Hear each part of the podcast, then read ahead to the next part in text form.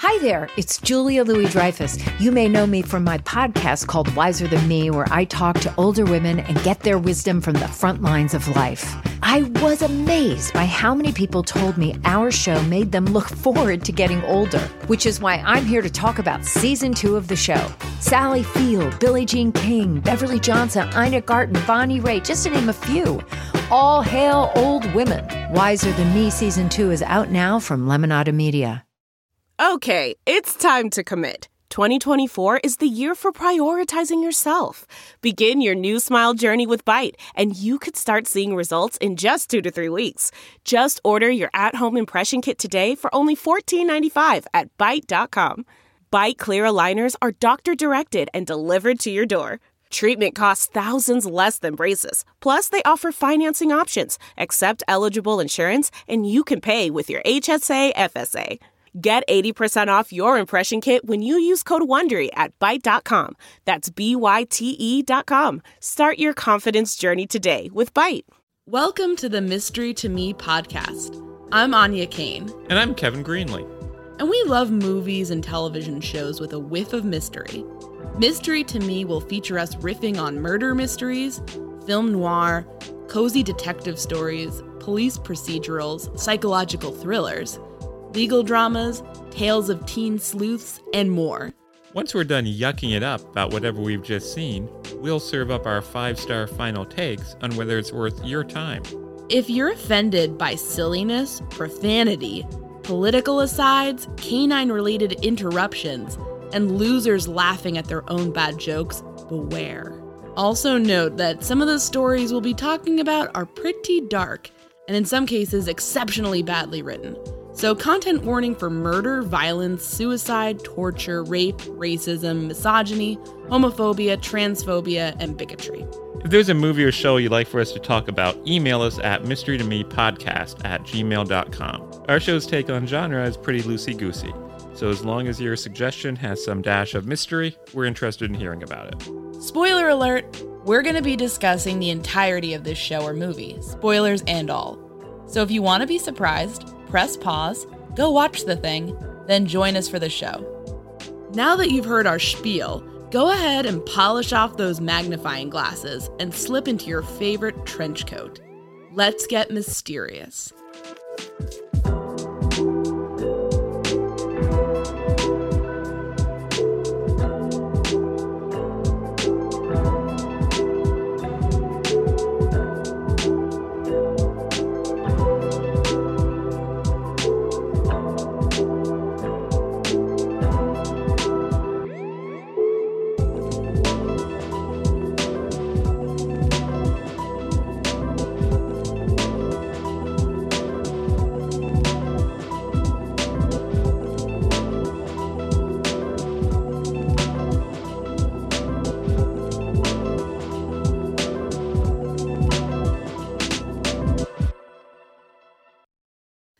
Kevin, what did we watch?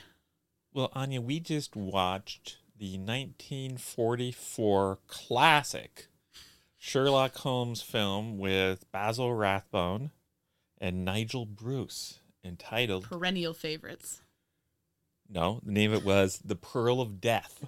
it's Based on the Conan Doyle story, uh, Adventure of the Six Napoleons. And based is it's it's very very very loosely based. Yeah. Because my recollection is that story didn't have Rondo Hatton in it. No, no, it did not. or so much murder, or Holmes fucking everything up, causing the death of innocents. You're so evil. I'm not. I'm Holmes, innocent people died because of Holmes, and you're laughing. You, you're like you're like you're like fucking Lestrade. You're taking pleasure. It doesn't matter that innocent people died as long as it is Holmes gets his comeuppance. Kevin, it's not. You're a- taking pleasure in the death of innocent They're people. not real Well, it was an old lady. Jesus Christ, they're not real. Her sister was broken. But that that oh, This mo- this is who I I, married. This movie broke you, I think.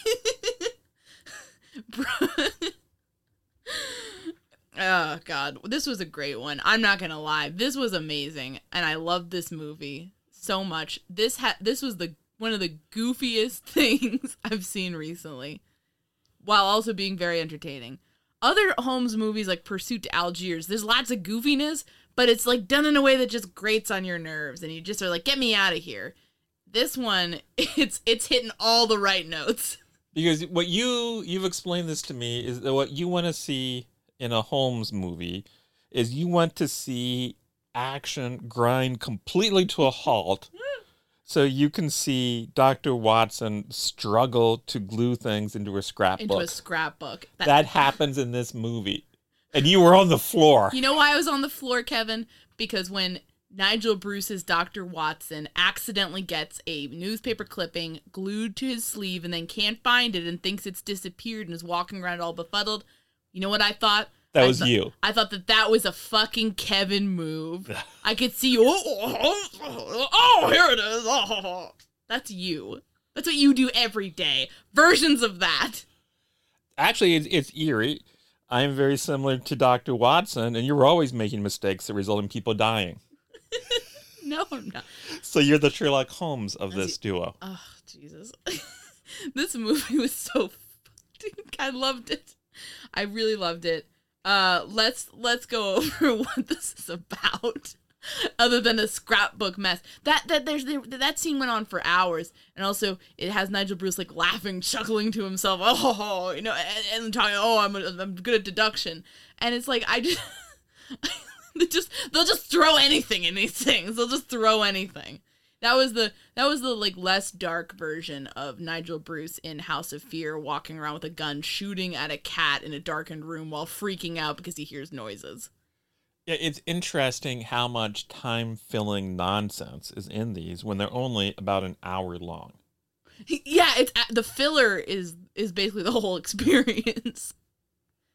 They're not interesting mysteries at all. It's just like it's always like ex bad guy. Oh, Holmes says he's always a bad guy. Wants to do X crime, and then a bunch of people usually get murdered, and then they they figure it out eventually. Yeah, and the bad guy is always, if not Moriarty, basically Moriarty under a different name. So this this time they were, oh, there's this guy. If I get him, even if it costs me my life, I will have lived blah blah blah blah blah blah. And there's some guy we never heard of, like Giles Conroy. Oh, of course the.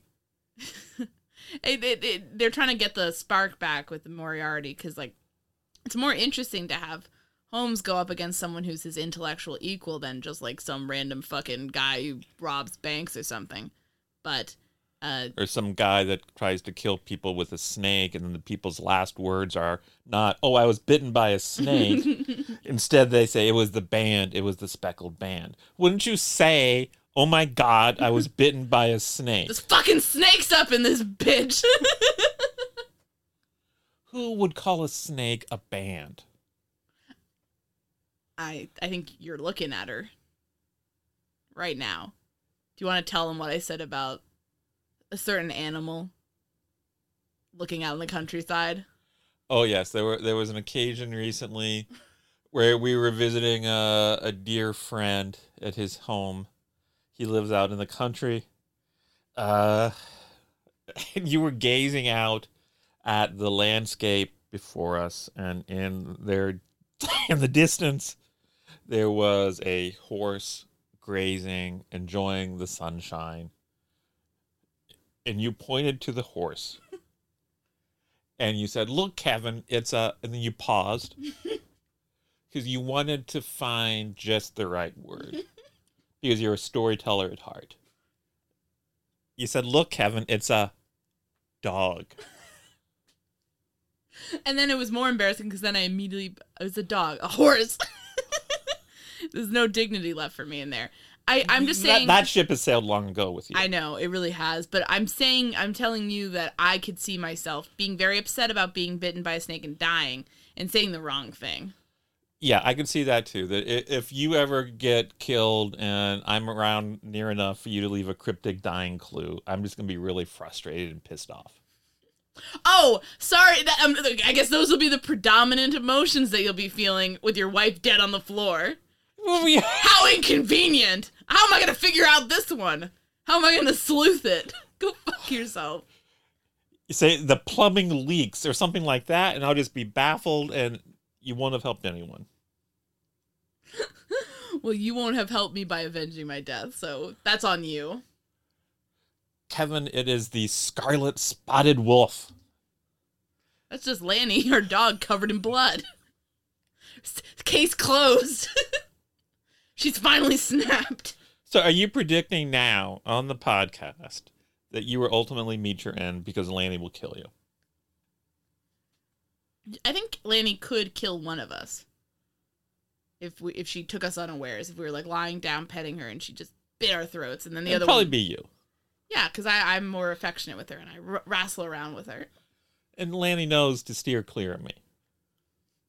She has respect for me. Makes it seem like you're being mean to our dog. no, no. Lanny knows not to fuck with me.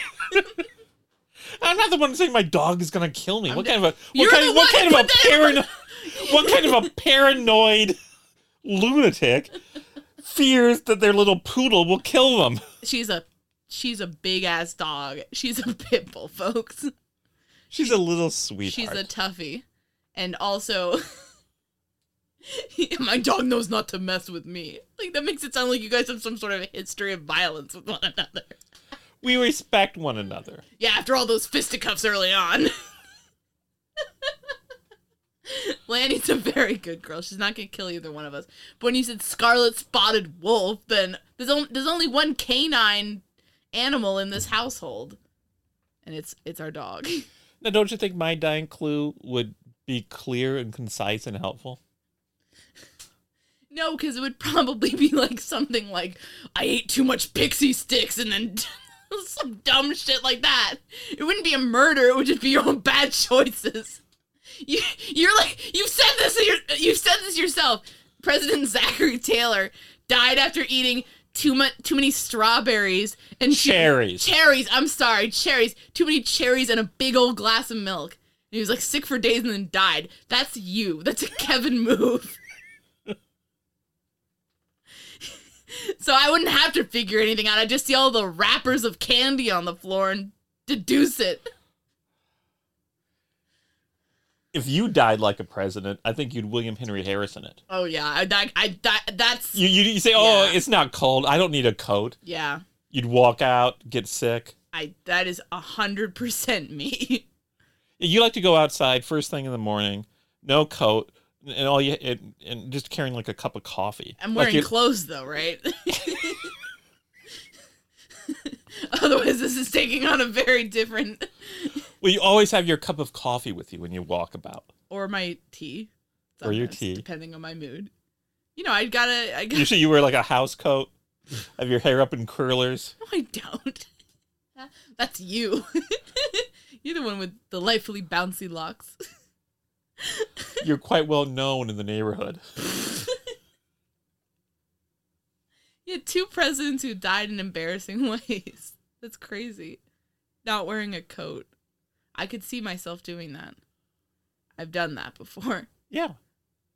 But you know, I don't sometimes I just don't want to wear one. Sometimes you want to eat your big bowl of cherries. That That's life. You've got that self-destructive urge. I'm very tolerant of the cold. Cut to me two weeks later, dead. no, I am. If if the temperature in this house gets below 75 degrees, you like get a blanket and say, "Kevin, turn up the heat." A little Miss Cold tolerance. That's because in my house, I want to feel warm and comfortable. I'm not going to make demands of Mother Nature to turn on the heat. I can deal with it. I'm out in her territory. Okay, anyways. This so be. as soon as this movie began, oh my god. you let out a cry and said, "Oh my God, I have to make note of this unremarkable feature of the film." Okay, it's unremarkable, but the literal opening shot looks like it was filmed on like whatever the 1940s equivalent of an iPhone, like an early edition iPhone was. Just this like weird zoomed in, almost pixelated looking shot of a boat splashing in water, and I just thought it was delightful because it looked like something we could do. Um, and you have this guy on this The ship. whole movie looks like something we could do. I know, There's no effect in here that makes you say, I can't do that. but it's delightful. I don't want to. I don't. wanna- frankly, yeah, you could do better. yeah, we could do. better. Eh, eh, eh. I just feel so sorry for Basil Rathbone because he's a really good Sherlock Holmes, and he never really like these movies are fun and we love them. And we're not saying we don't, and like I love that they exist and that they're as zany as they are. But I feel like he would have really been able to sink his teeth into like a well written home script and really knock it out of the park. But he had to like deal with all this like 1940s film conventions and bullshit that was going on. You know, like we gotta have a zany thing with Doctor Watson. You know, slipping uh, down. You know, g- going down a hill in the in the snow on a little togaboggan out of control. I mean, like a like tugabug? Togaboggan, T- toboggan? toboggan, whatever. So tug a bug? That sounds like a euphemism for something that we shouldn't be discussing. Y- Your mind really stretched to get there. but anyway, Tug a bug. tog the thing like a sled. Toboggan. Oh, you're a, you're just a snow sporter then. I grew up in Indiana. Oh please. Many a wintry afternoon, I'd go out on the hill with my sled and have a fine what are you? time. What are you, Charles Foster Kane? All of a sudden, Did you go? Did you go sledding? I went sledding. Yeah, Where where would a New York woman in the middle of the big city? Where would you I go wasn't sledding? in the middle of the big city. Yeah, I'd slide, Slide down down the Statue of Oh, Liberty. yeah. no, I uh, Uh, we had a like when when we, I was a kid who had lived in townhouses and there was like a driveway that was a hill, so we just go down that. You slide down the driveway. Slide down the driveway. Just simple Westchester folks. Exactly.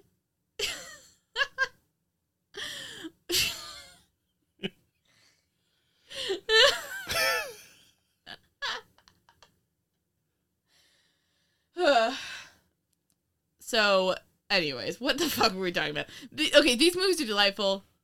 Basil Rathbone, I feel like got kind of ripped off. I feel bad for him because you always see him trying to, you know, do something in these, and it's this the silliness is too much. But uh, this one, in this case, the silliness really works. So basically, it starts off: dude on a ship has a big ass pearl of the Borgia pearl. It's very fancy and historic. Mysterious woman is talking to this, uh, you know, steals it and then starts talking to this old guy, and you immediately know. Based on how he looks and how he sounds, that it's Basil Rathbone. And I've noticed in these films, he always is disguised as somebody, but always does the same like slightly nasally voice of like, "Oh, hello, I'm you know, I'm just a little uh, you know, Anglican minister," and it's I love that. He has the same disguise like every time, except for that one racist one and Secret Weapon. That was What was that one? I- Refresh my memory. I don't know. He basically wore brown face, so that was very unfortunate. It, it's always you know, like you're enjoying a silly movie from the 40s, and then it just like some really horrific shit comes up, and you're like, "What is this?" That's like the Nancy Drew phenomenon. Yeah, yeah. You're like, Ugh, I, like I don't, I don't know if I want to watch this anymore now. Like it just sours, sours everything. But in this one, he's just a, he basically uh, agrees to be a drug mule for this woman by you know taking her quote unquote undeveloped film through customs because they're not going to search a minister. That makes a lot of sense. And then, um, you know, you you admired some of the So I don't under. I don't understand Holmes's plan here. yeah So Holmes has disguised himself as a retired clergyman, and he's apparently on this ship to help safeguard uh, a small pearl, uh, the pearl of death, if you will. And so, as he is pretending to sleep, he watches a woman go and steal the pearl. And then the woman comes and sits down next to him just as they're about to leave the boat. So, how does Holmes know? Well, she's definitely going to ask me to carry the pearl for her. he doesn't. So, if she doesn't, does he just say, "Well, so long. I guess I failed"? Does he, what is? I mean, what's his backup plan? A pickpocketer? I don't know. He's a gentleman. I I I mean I don't So. I don't understand the plan. Seems like a very But then again. Holmes, Holmes does a lot of things in this film. yeah. He's not on his A game. I don't understand. He did not on his A game in this film at all. This was most of these films. You're like at least like okay, well, even if the plot is stupid, he's he's doing things in in a and other people are fucking up. Like Watson's letting in people who are obviously disguised Nazis and telling them everything. In this case, actually, Holmes is the bungler, so it's kind of a weird role reversal. Holmes causes the deaths of innocents. Holmes so, gets multiple people murdered brutally in their own homes. that's Holmes with no. yeah i wasn't trying to make a joke there i just that adds to the horror like there- there's like these are home invasion murders that's awful And these were the things you were chortling about earlier. it's not it's not a Oh, they must have really suffered, haven't they? sometimes people laugh when they're nervous sometimes people laugh when they don't know what to say about things This episode is brought to you by Philo. Do you love TV? Do you love saving money? Then Philo is your solution. Philo has shows, movies, and live TV for just $25 a month. You can even try it for free with their seven day free trial. No contracts, no commitments, no hassles, just a better way to watch TV. Never miss a minute of shows like the hit docuseries Where is Wendy Williams or classics such as Friends. If you can't get enough TV, then there's no better way to watch. Philo has more than 70 channels like BET, MTV, and AMC. And the best part, you can try it yourself with their 7-day free trial. Sign up today at philo.tv slash poppods. That's p-h-i-l-o dot tv slash p-o-p-p-o-d-s to get 50% off your first month. Delve into the shadows of the mind with Sleeping Dogs, a gripping murder mystery starring Academy Award winner Russell Crowe. Now available on digital. Crowe portrays an ex homicide detective unraveling a brutal murder he can't recall. Uncovering secrets from his past, he learns a chilling truth. It's best to let sleeping dogs lie.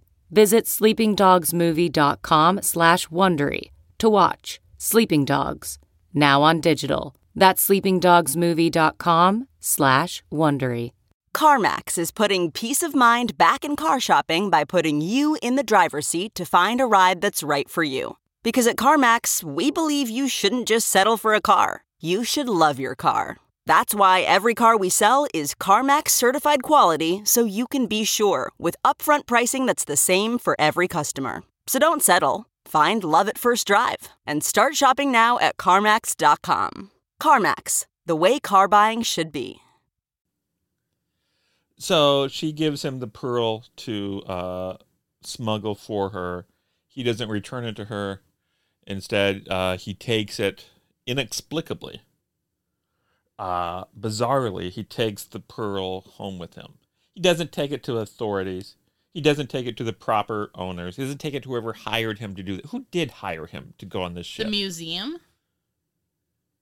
that, that owns the pearl So why, if you're hiring Sherlock Holmes to be a bodyguard, this is like the this is like the billionth time he was hired essentially as a bodyguard instead of as a detective why wouldn't you tell the person who's actually carrying the pearl? By the way, you don't have to worry. Sherlock Holmes is here.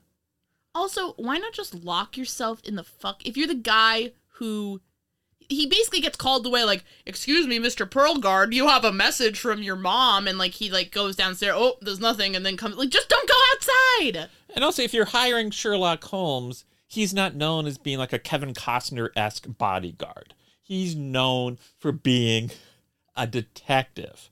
So you're hiring the reputation. So why don't you want everybody to know Sherlock Holmes is here guarding this to scare them off? You're not hiring him to play little costume games and dress up as an old minister. Yeah, I, I mean, some people might hire him for that. So it does. It, I feel like sh- this is an episode where Sherlock is really overthinking a lot of things. Because my, you know, my advice, my security advice would just be just stay in your room and have a gun. And then, and then he, if, if he's he's actually watching this woman go into the room with the pearl, why doesn't he just say, "Don't go in there. I'm watching you." He lets her go in. He lets her take it.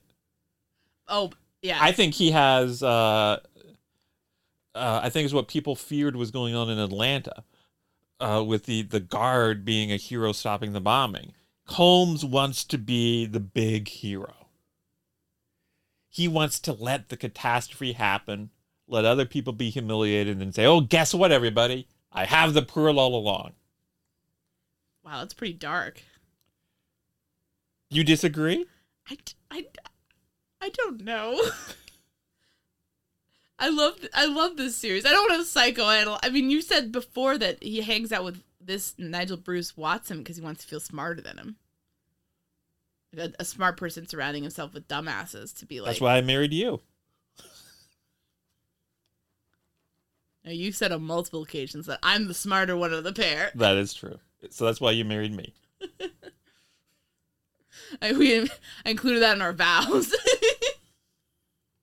So then he takes the uh, the pearl home with him, and I got a bit of a surprise. Hanging, he walks into his uh, his apartment that he shares with his friend uh, Doctor Watson, and what is hanging on his wall in a yeah, prominent place? This is weird. A portrait of what looked like a young Abraham Lincoln. Yeah. What was that all about? What? Unpack that for us. You you you associate uh, Abraham Lincoln with America. First yeah. of all, I don't know. It's so weird. Uh, all I could think of was it, the sign of the four pips. I think it was called was one of the Holmes short stories that Arthur Conan Doyle wrote, and it was uh it involved the machinations of the KKK. Of, of course, you know that in these in this series, it's set in the 40s. It's set contemporary to the films. So it, back then, it would have been not so long ago that Lincoln was assassinated, but he, I don't know. It's such. It's to be quite a long time ago. It'd be like you you're watching uh, a Mike Hammer film set in the 2020s. Uh, Mike Hammer, this tough guy, big city detective, and you go into his office, and there is a big picture of Winston Churchill. God, that's so funny. I I love I looking loved it. I don't understand it, but I respect it. You you you you you love the character. Tell me, in your understanding, what made Holmes hang this up? I mean, he was a brilliant politician and leader, greatest American president. Maybe it, World War II. Uh, at this point, I don't know when the if the film was released. You know, it was forty four film, right? So the yeah. war's still ongoing. Still ongoing. So maybe it's just a nice gesture. In okay, so he went to Wash. When did okay? When did Sherlock Holmes go to Washington? Maybe he got the portrait of Abraham Lincoln in Washington, and this is like kind of a throwback to like, yeah, my my time spent. Sure. You know, if I go and visit somebody, family or whatever, who live in another part of the country, and they give me some shitty gift, I'll say, "Oh, this is very nice." I don't take it home and hang it up on the wall. You literally own a bust of Lincoln. What are you so pressed about? I'm not Sherlock Holmes. So 43 the year before he went to he went to Washington he had all these adventures and then he he uh he you know spoke rapturously about how wonderful Washington was and oh look it's the the monuments and the sights and the city and the great pinnacle of American democracy Britain's true friend and comrade throughout the war and will stand together so obviously he went to a gift shop somewhere in there and bought a portrait of Abraham Lincoln because maybe he was like he's the least uh, problematic U.S. president, so I can I can support this. I think that could be true. It's a nice uh, it's a nice little callback to uh, one of the previous movies in the series. Okay, nice. Wouldn't try. that have been great if they had like little mementos from all the ones? Like you had that, and then maybe like something from Switzerland for the secret weapon thing, or uh, a, ticket stub to Algiers for the Algiers one. But they never actually went to Algiers. They just were on a boat the whole time. But, you know, I don't know. I think it's some really clever filmmaking. I'm obviously being sarcastic. I don't know. I don't, I don't understand either. you were nodding and scratching your chin and saying it was very deep. Very deep. Very ah yes, of course. That's cinema. I I loved it though. I I I like to think it was just a just a happy coincidence from the uh, previous film. Maybe maybe they wanted to in in fairness to the filmmakers, maybe they wanted to kind of be like American Britain, friends, friends, friends. World War II is going on. Or perhaps it's a very cheap and shitty low budget film, and they just had a set that was already uh, decorated for some other film, and they said, oh, "Let's just go ahead and film here." Don't touch anything. We got to start rolling now.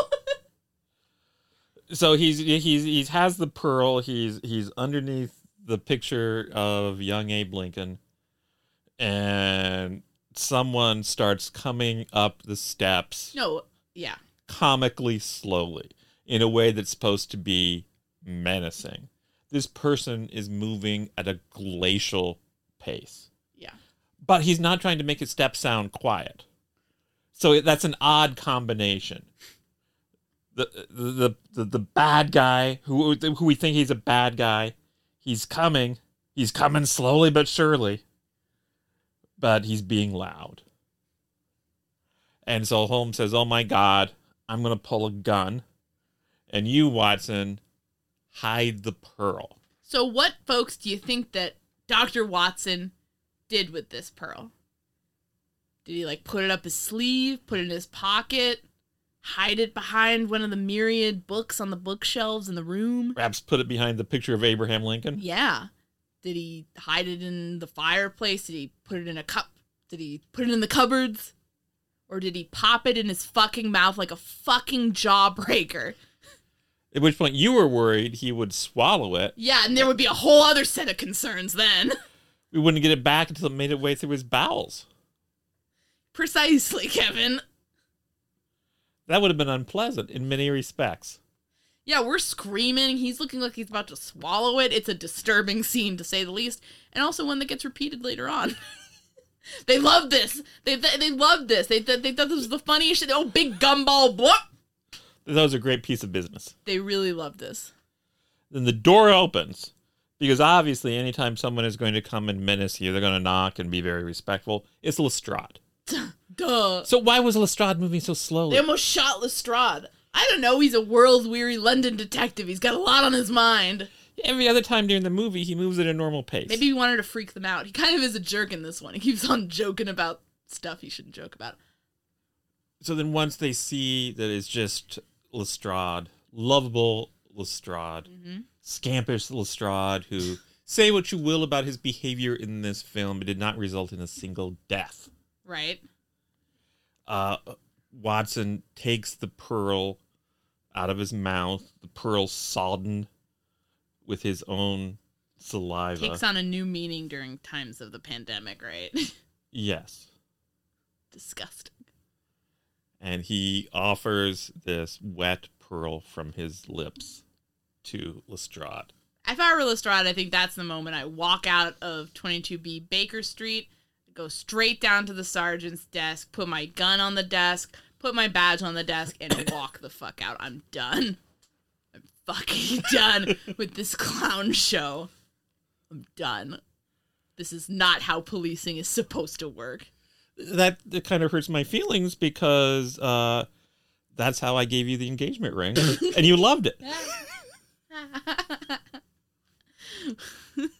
I had someone else pointing a gun at you, and then I took the ring out of my mouth. And you were you were scared because I stomped up the stairs to come get you. You thought it was someone else. It's a situation where I will say that Lestrade does kills uh, get some people killed in this movie. Really, you're, you're incorrect. Yeah he fails. Well, he fails in some key ways. Okay, we'll, we'll talk about that later.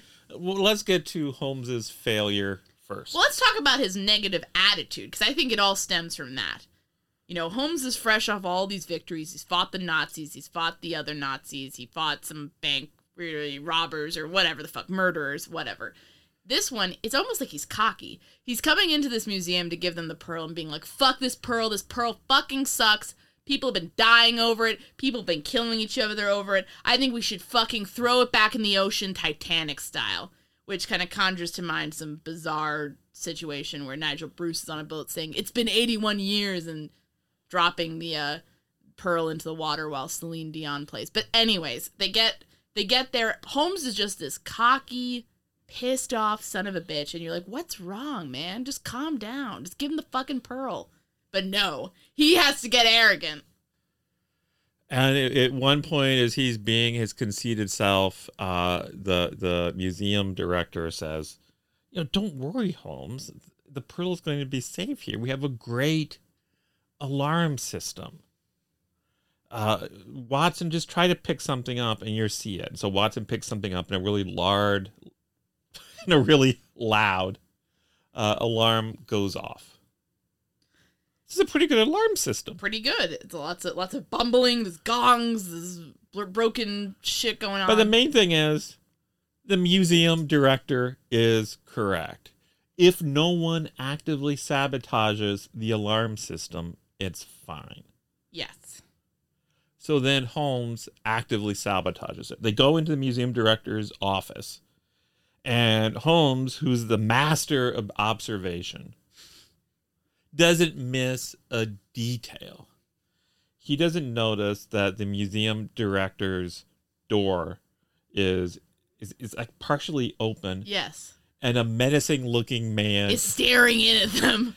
And listening in, intently to everything that's going on. And what happens next? Uh, Holmes points out, "Look behind this uh, screen. There are three wires." And Well, I- let's let's wait a second. okay, You're you're jumping ahead. what happens first? Tell us.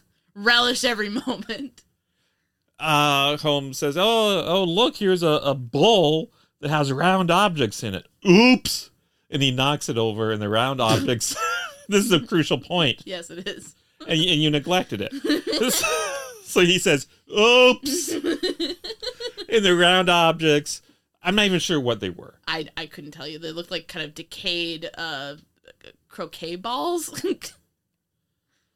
Yeah, maybe the first croquet balls ever. Maybe. He says, "Oops,"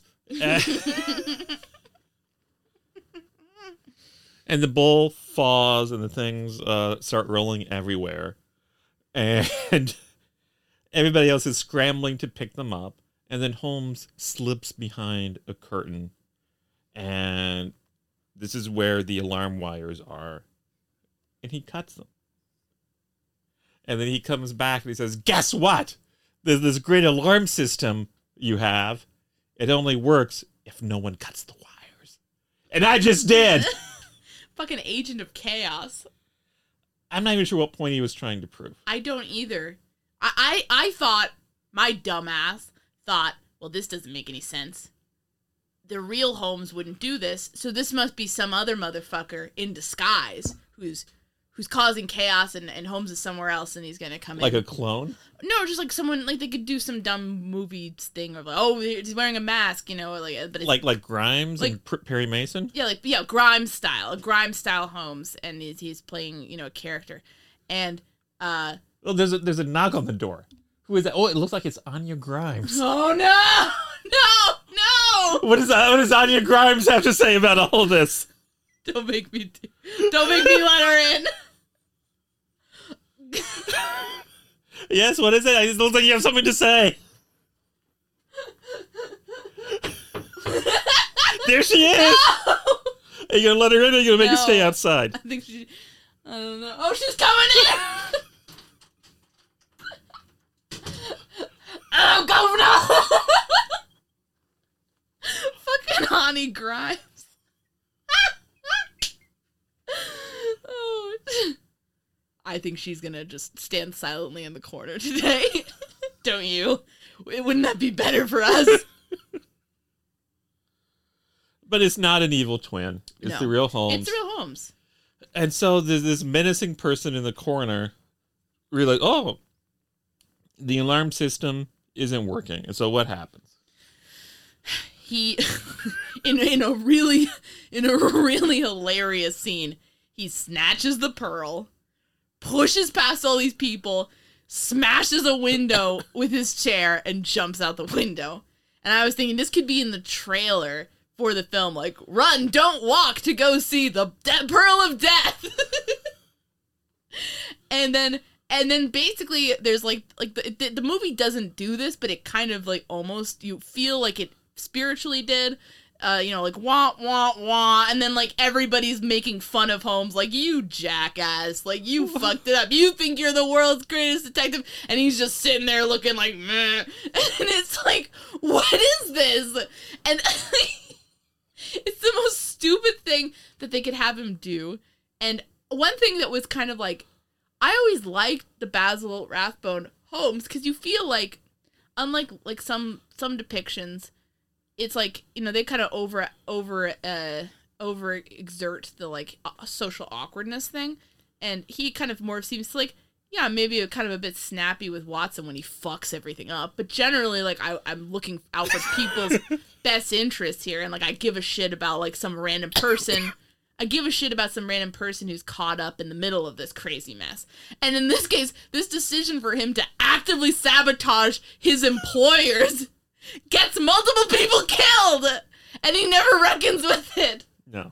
So it's a it's a vast departure I felt from the character in a way that I still don't understand and I'm barely processing at this point. It's as if you put a Sherlock Grimes down in there. And that would have made more sense, and it would have been at least like, okay, well, everyone else fucked up in an understandable way. Sherlock didn't fuck up. In this is just, he's just like, I'm gonna fuck everything. Like, like, you know, like, if you're like me, you like you you like it's like I feel like sometimes I have a self-destructive tendency. You know what I mean? Where I'll be like, I know this is probably gonna backfire, but I'm gonna do it anyway. Fuck it, you know.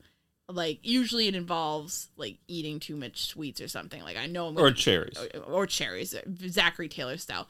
So I'm, I'm gonna I'm gonna fuck myself up, and I know it's gonna suck, but I'm gonna do it. It's like you know, uh, and I feel I almost feel like we saw Sherlock do that, and it was frankly disturbing.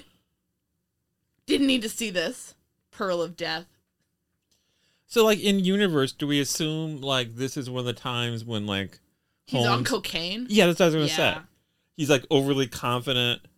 He's manic. He's overly confident. He's making bizarre movements and cutting wires and doing all these things he's trying to do to just to show how smart he is. Yeah, actually, that actually makes sense.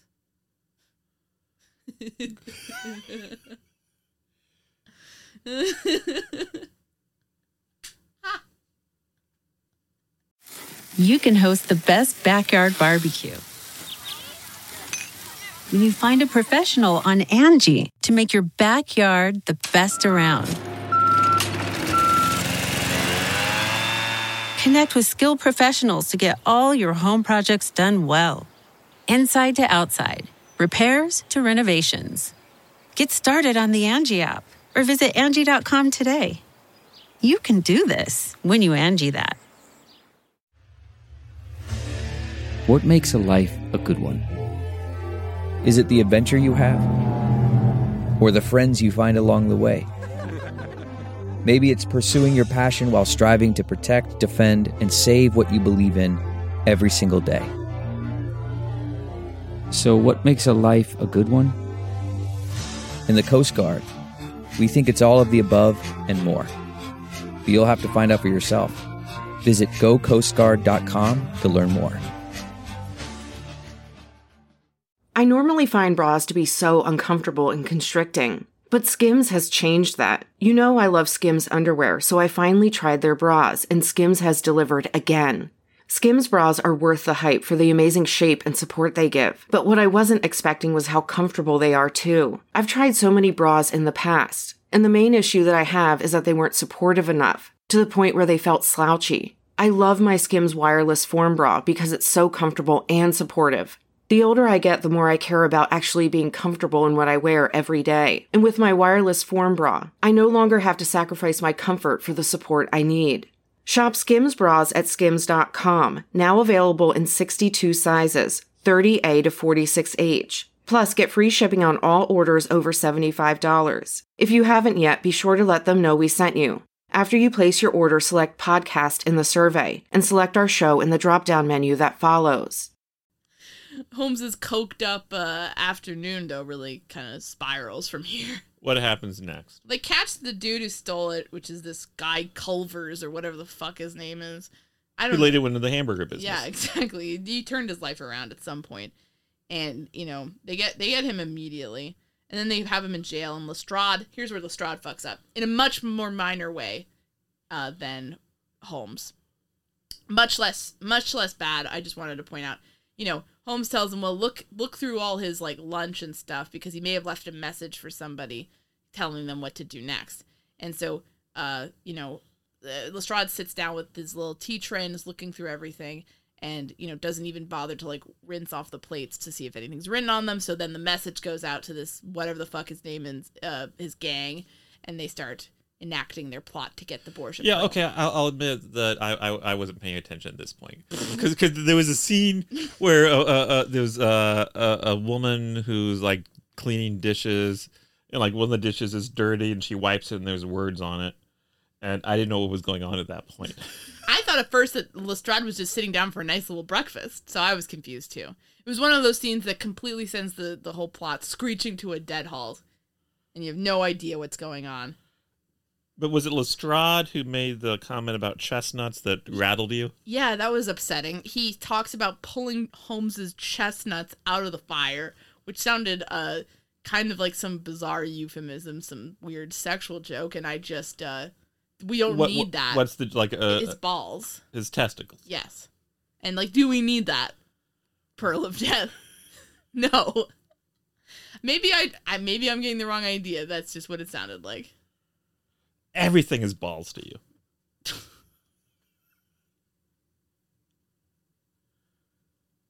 you look at a couple of pillows lying on the bed. You say, Kevin, those look like balls. What's wrong with you? You got. Oh, stop. Yeah, you really need to stop before you hurt yourself, Kevin. I regret it. Yeah, you should. You should hang your head in shame, frankly. Oh, and then Watson goes out and assaults members of the Fourth Estate because newspaper reporters are reporting uh, They're, they're understandably saying Holmes really did something dumb. he did something dumb. He, he didn't overestimate his his adversary. He aided his adversary directly through his actions. And so Watson's, of course, going out and slugging reporters. It's just ridiculous. Now, you're a reporter yourself. Have you ever been Punched by anybody? by an elderly man No. who is upset that you've done that, something? that just sounds disturbing when you say it that way. It's an elderly man who lives with another elderly man. An, el- an elderly man who says things like, I'm as hungry as a bee on a flower when he's about to dig into his kippers. I love these movies. Yeah, it, it's ridiculous. He's like, yeah, they're all they're all bashing you because like he fucked up pretty badly. he deserves to be bashed. There was no reason for him to do this. He could have just pulled the director aside and said, "You need to get some guards on those wires until you can redo the system to be a little bit more secure." That would have been fine. I was surprised there was no talk with charging him with something. Brutal. Well, I mean, it's a- Sherlock Holmes goes to jail. you don't have to. Obviously, you wouldn't necessarily assume he did this in league with the person who was very noticeably listening. But at the very least, he destroyed museum property when he cut the wires. They really, I don't know why. And by doing that, he immobilized the security system. I don't know how much it would cost to repair something like that. Wouldn't it have been easy also for the scriptwriter to just have Holmes be like, "Hey, you guys should do something. This doesn't look that secure to me," and then be like, "Well, no, we're confident," and then somebody robs it in front of them, and he's like, "Well, I'm right." There's no reason to have it be his fault from a narrative perspective. It doesn't I- add anything. He doesn't grapple with any guilt.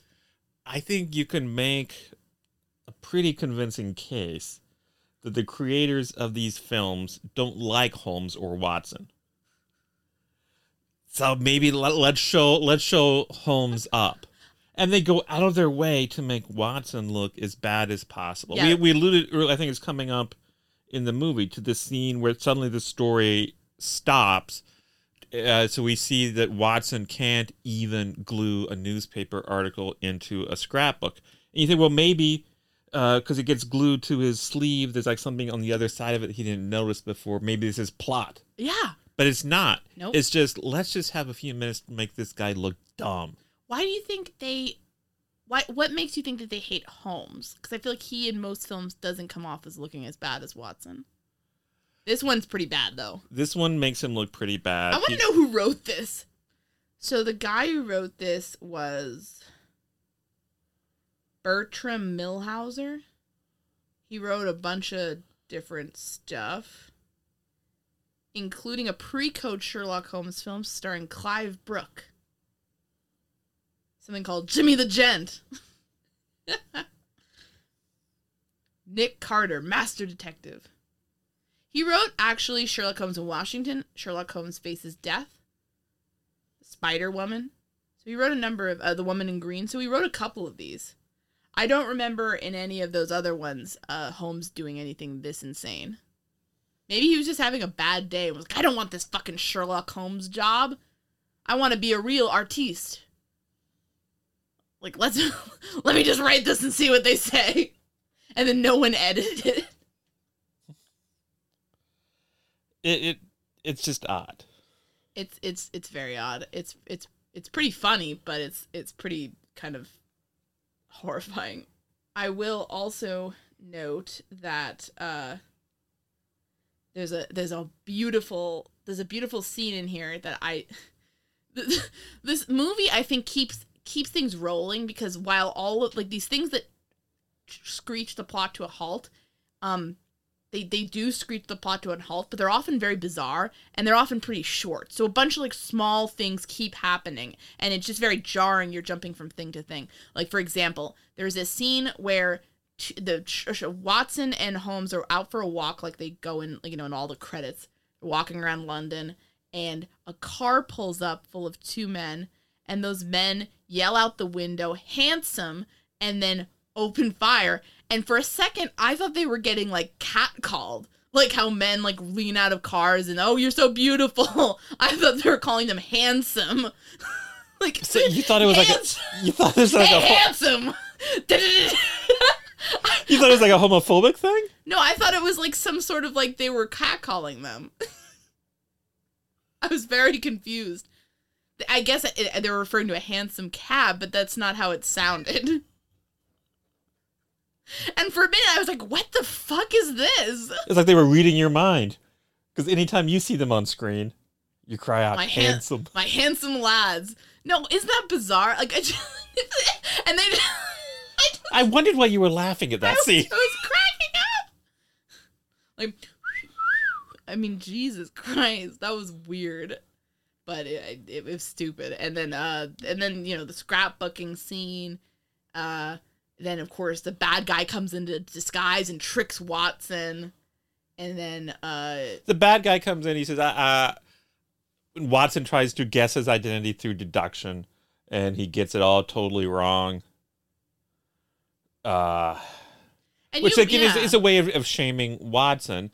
And since the whole point is that this guy is in disguise and wants to trick Watson, if Watson said, "Oh, I think you're Mr. McCalber," Watson's like, "Oh yeah, you're right. I am Mr. McCalber." And by the way, here's because he says, "I'm I'm so grateful to Sherlock Holmes. I wanted to get him something special, so I got him this very rare and very expensive book. But by the way." This special gift, this incredibly expensive and valuable gift, this rare item. I completely destroyed the value of it by writing in it. And I want I want Holmes to be the first one to see what I wrote. So, don't open it. spoken like a true book collector. So I kept on thinking, uh, oh, Holmes is going to realize that he shouldn't open the book once he sees it, hears there's an inscription in it because nobody would write in a book that valuable. But he doesn't. I thought he was going to realize it wasn't uh, the right guy because he said, "Oh, he made a point of saying like like so many, you know, ministers of the faith, he's totally penniless." And it's like, why? How did he get this really expensive book then? Um, but then, then I- no, neither. then I, I think we thought the the book was going to like be a little bomb or something Yeah. when you open it and have a little explosion. But instead, the book is rigged to shoot out a knife when someone opens Yeah, these it. old movies love that shit. Everything's shooting out knives. You you know in real life that would be really like that would be first of all it could work and miss. Second of all, I just feel like that kind of shit's gonna possibly open by itself. I don't know. I mean, something with that many springs in it. I mean, I'm not. I'm no engineer. Maybe your dad would would know, but I just that doesn't seem like a very foolproof way of killing and then I, somebody. I also think that okay, you have the weight of the knife, you have the weight of the springs. That this is gonna be a lot heavier than just a book. what You're gonna pick up something this? that's gonna be like a twenty pounds. like maybe we just leave that alone. Maybe we just put that outside. Yeah, that's that's that's ridiculous. And and as you said, it's like a weirdly mean spirit. Like I want to emphasize, and this is by no means a novel point. Many people have said this. Uh, it's totally unoriginal. It's totally unoriginal, but it deserves to be repeated because in the in the in the original source material, Holmes is I mean Holmes is like this genius, and Watson's like a guy who is a physician in a time where the where physicians were becoming professionalized, becoming more professionalized, and he's a successful physician. He's respected. He's a, a veteran, and you know a gentleman.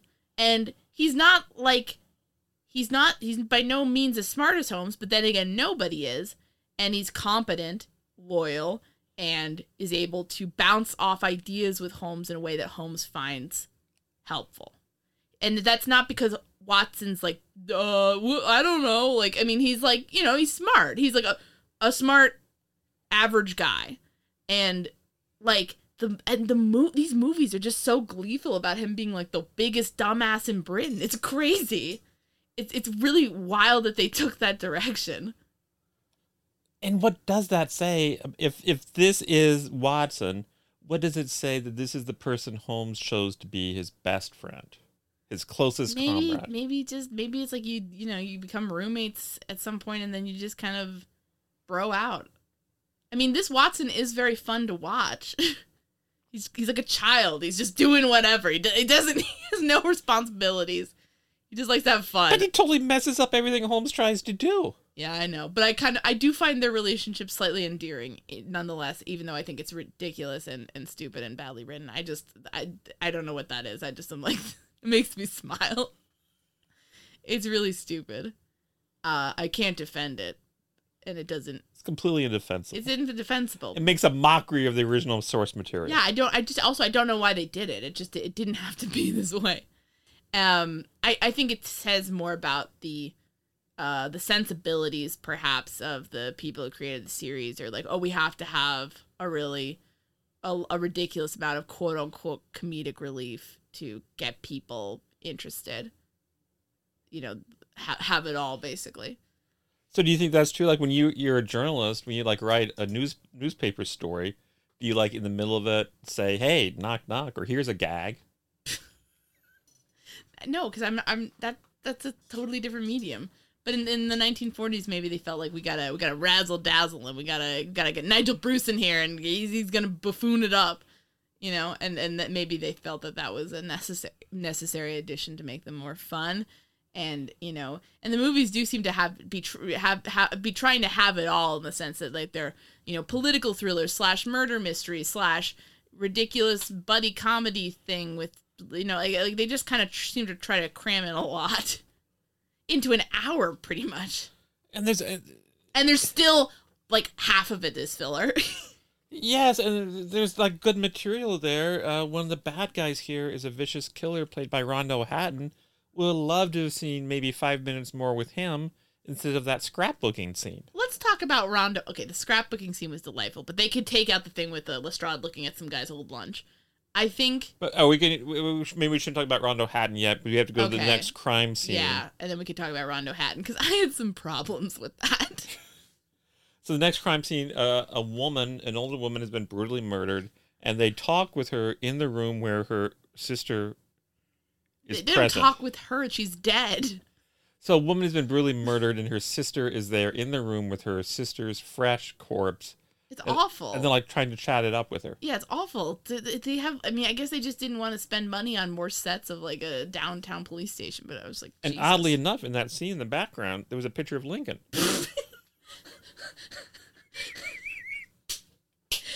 the real culprit is uh John Wilkes Booth. He survived and is out to get revenge on all the British Lincoln fans. Let's say, oh, there's this woman. She died. Her back was broken. It's like, oh, you know, the person who breaks people's backs when they kills them, Rondo Hatton. Well, he escaped prison a few years ago, but we assumed he died. It's like, okay, well, maybe not.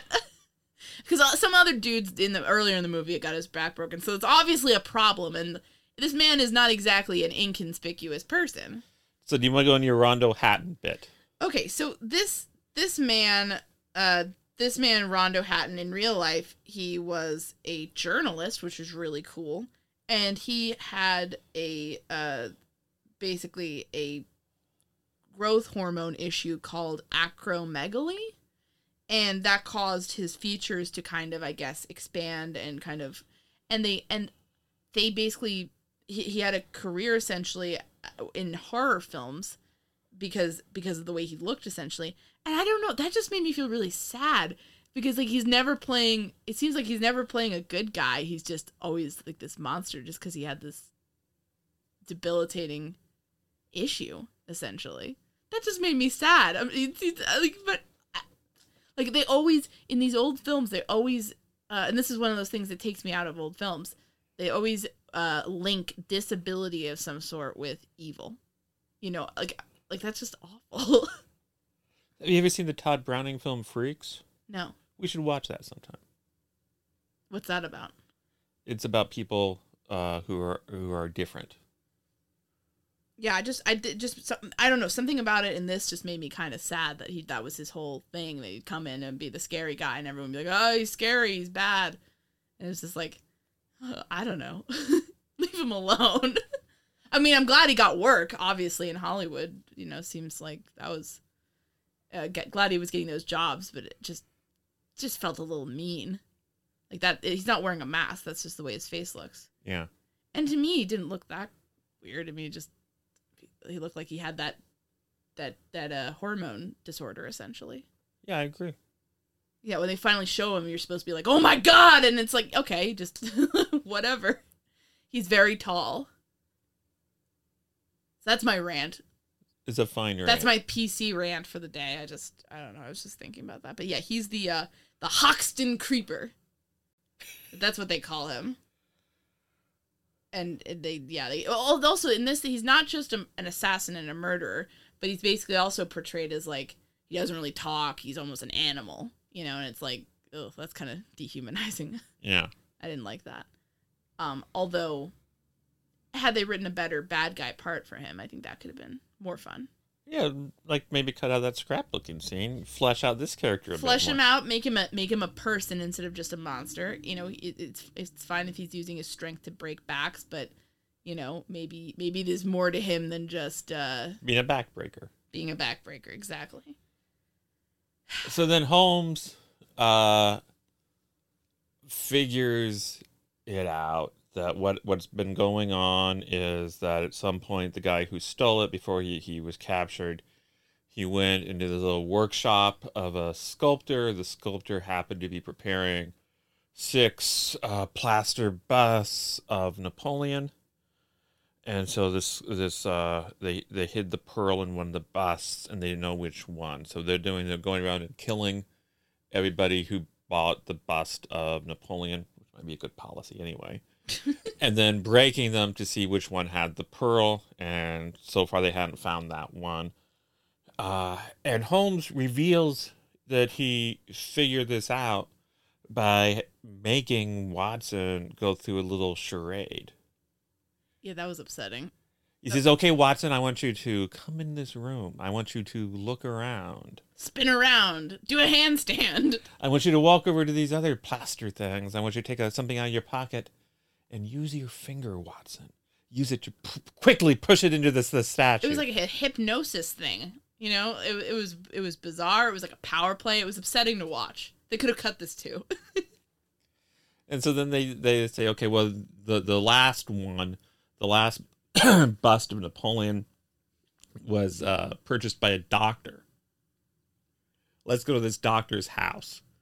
And then we see somebody purporting to be the doctor Doing surgery. at his house.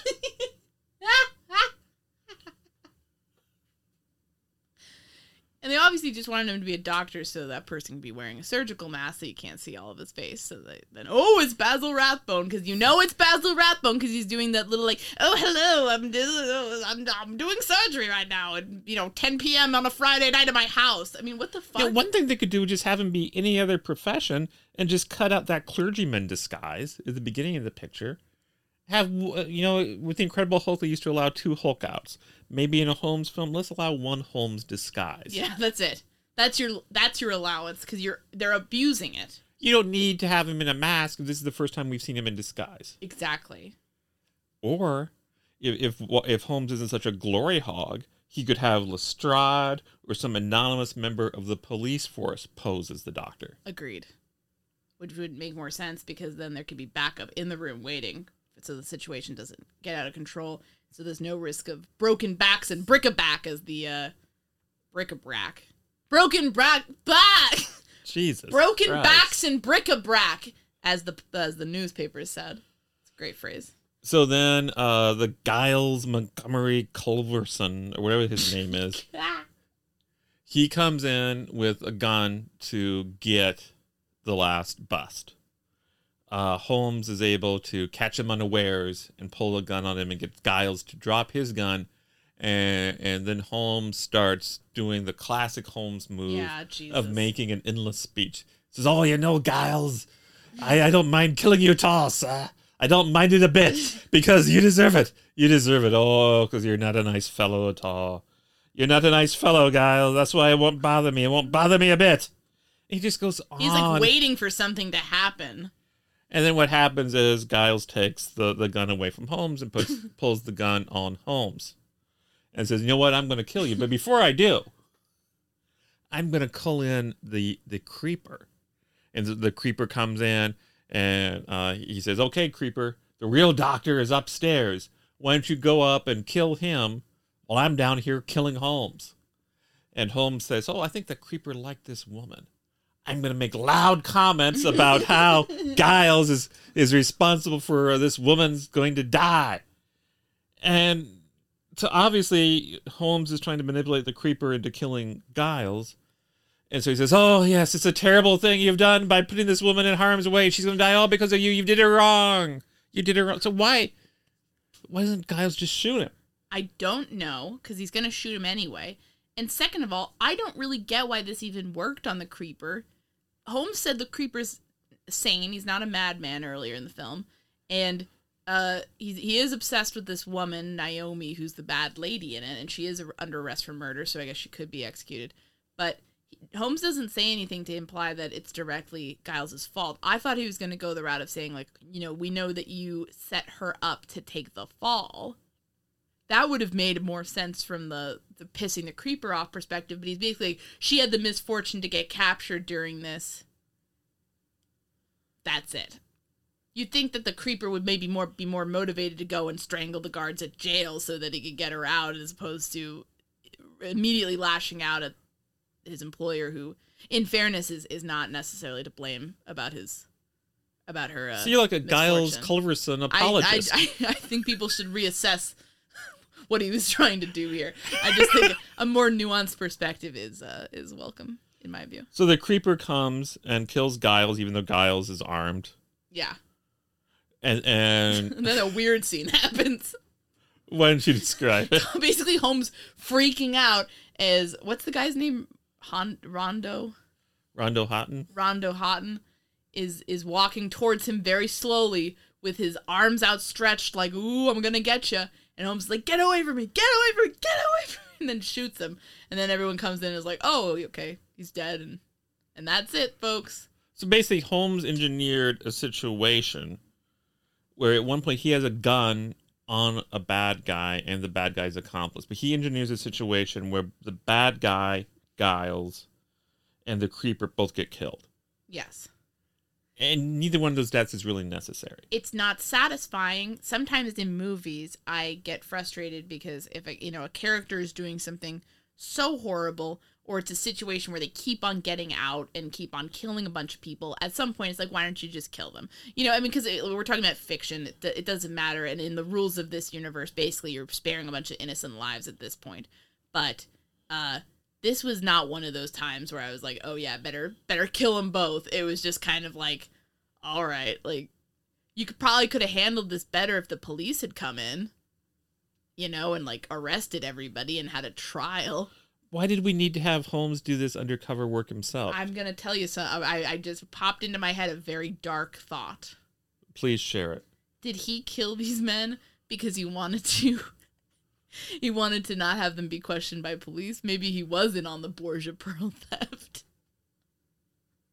That would explain a few things. That would explain a few things.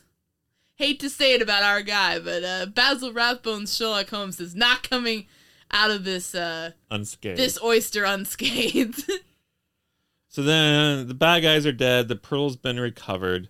What does Holmes do as the movie finally well, draws? you know it's the end of a Basil Rathbone Holmes film, so he's got to get up and give his little speech about whatever the general topic of the movie is. In this case, pearls.